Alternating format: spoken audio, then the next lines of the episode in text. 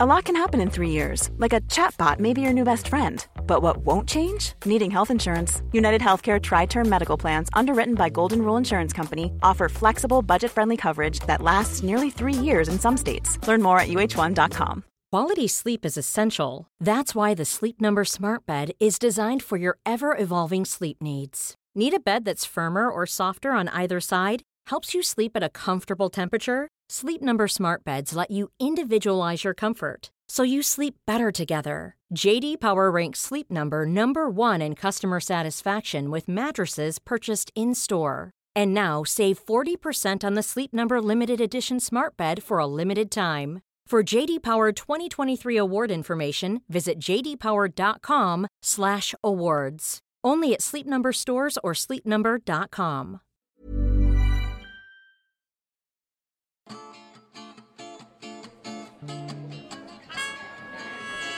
Welcome to Spark London.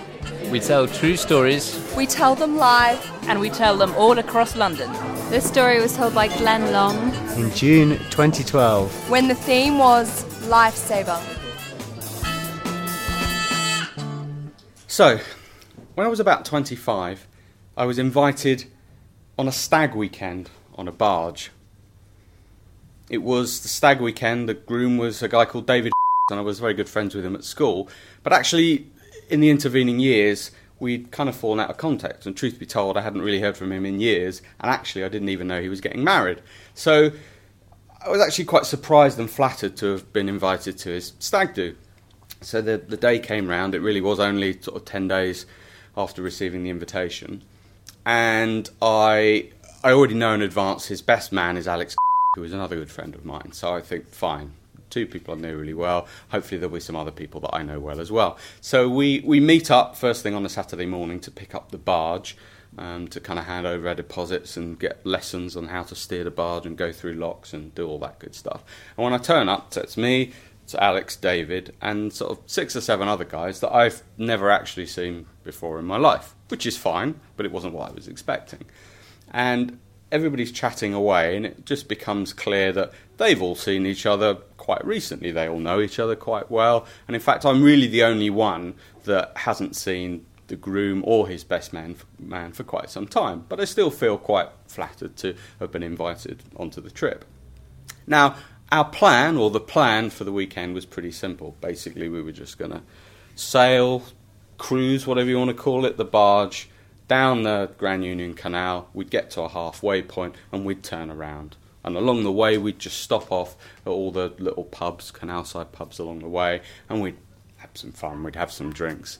And that's what happened. So for the first few hours, we're stopping off every way. And I'm trying to kind of make conversation and integrate myself into this group. And they are a really nice group, but I am feeling on the outside of it.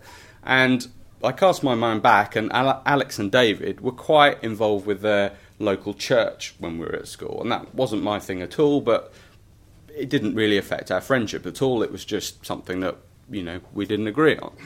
But it turned out that pretty much everybody other than me on this trip was involved with the local church in some way, and that's really how they knew each other. So that didn't help my feeling of slightly being the kind of odd one out. But it hadn't been an issue up until that point. I'd kept my head down. It was all fine. I was happy just to have fun on the weekend. So after a few stops along the way, we get to what we decide is going to be our lunch stop. And we have, you know, some nice food, more drink, chatting again. I'm trying to get to know this group. And somebody casually asks, with sort of nothing else behind it other than casual conversation, which church I go to. And rather than just saying, you know what, mate, I'm not that religious, which, you know, I'm sure would have been absolutely fine. For some reason, because it had become a big issue in my mind, I found myself giving kind of like a clumsy defence of my own lack of belief, kind of a case for conscientious atheism. And I made a cack-handed job of it. I felt awkward. Basically, everybody felt awkward. And I wish I hadn't opened my mouth. So lunch finishes. We have a couple more drinks. I kind of keep myself to myself. And we get back on the barge. And the weather, forgot to mention, it's absolutely glorious. We've really lucked out with the weekend. So we're kind of sailing along. half of the guys are kind of beneath deck. They're sleeping off their big lunch. Alex and David and a couple of their other stags are up at the front of the barge where there's a small deck, and they're just doing a bit of sunbathing and smoking and chatting. And I'm basically on my own at the back of the barge. I don't really feel a connection to anybody other than Alex and David, but I don't want to monopolise their time. So I'm relatively happy just at the back of the barge, caught up in my own thoughts and thinking our school days and kind of what's passed this morning. And just as I'm caught up in this and just genuinely happy watching the world pass by, I spot something floating in the water, in the canal. And I look a bit closer and I see that it's actually a rabbit, and presumably dead, but not necessarily. So I grab the barge pole and I just gently kind of scoop the animal out of the water. And I actually do a good job. I get it in the first go. And as I'm holding it, I can see even at the length of a barge pole that it's long dead. So I look round, expecting there to at least be a couple of faces seeing what's been going on. I've been doing a bit of splashing. I haven't been trying to stay quiet. But I look round and it's exactly as it was before. The guys are at the front, they're just chatting with each other. They're completely oblivious. The guys downstairs are still sleeping. And I don't know what it was. I don't know whether it was I had a few drinks. I don't know whether it was a keenness to kind of make some impression upon this group, or maybe it was just the kind of schoolboy in me leaping to the fore. But rather than putting it back in the water, I decided to see just how close I could get to the guys at the front of the barge with this animal draped over the end of the barge pole. So I'm making my way along the, I don't know if you call it a running board, but whatever the barge equivalent of a running board is. And actually turns out I could get pretty close. So then it just feels to dangle it in their face, and still nobody's seen me, a little bit pathetic. So I felt I only need to put it down or have a kind of big finale to my act. So I decide to just shout, "Incoming!" And I lob this animal in this high arc, and my aim is absolutely perfect, to give myself credit.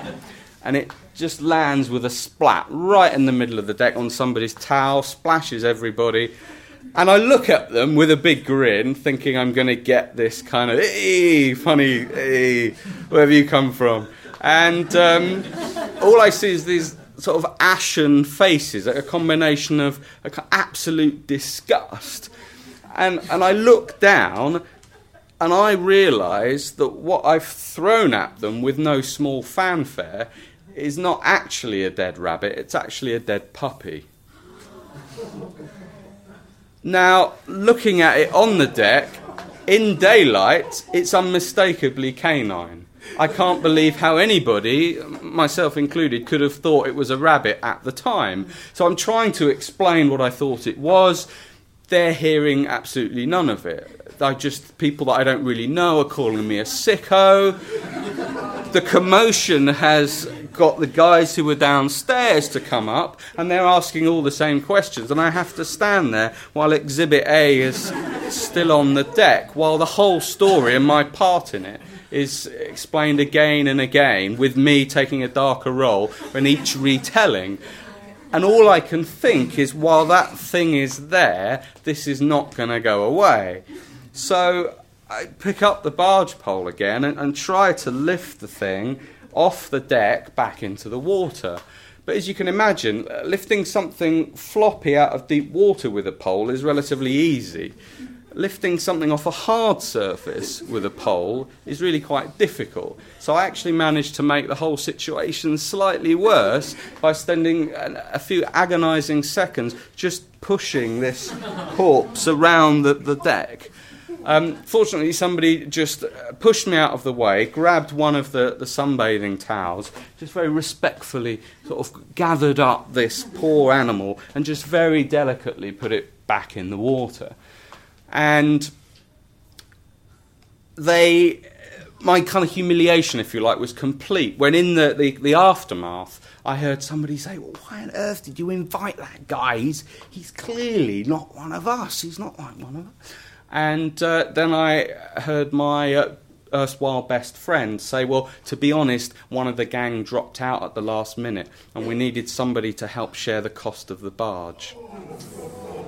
Thank you. Spark London is produced by Joanna Yates. With audio production by Dave Pickering at rethinkdaily.co.uk. You can download Dave's own podcast, Getting Better Acquainted, at gettingbetteracquainted.co.uk.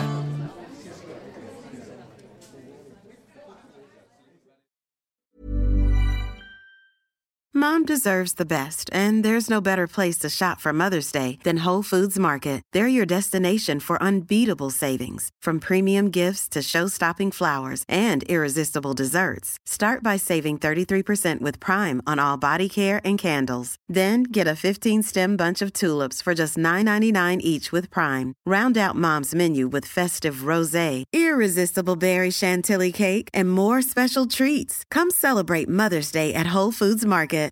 Here's a cool fact. A crocodile can't stick out its tongue.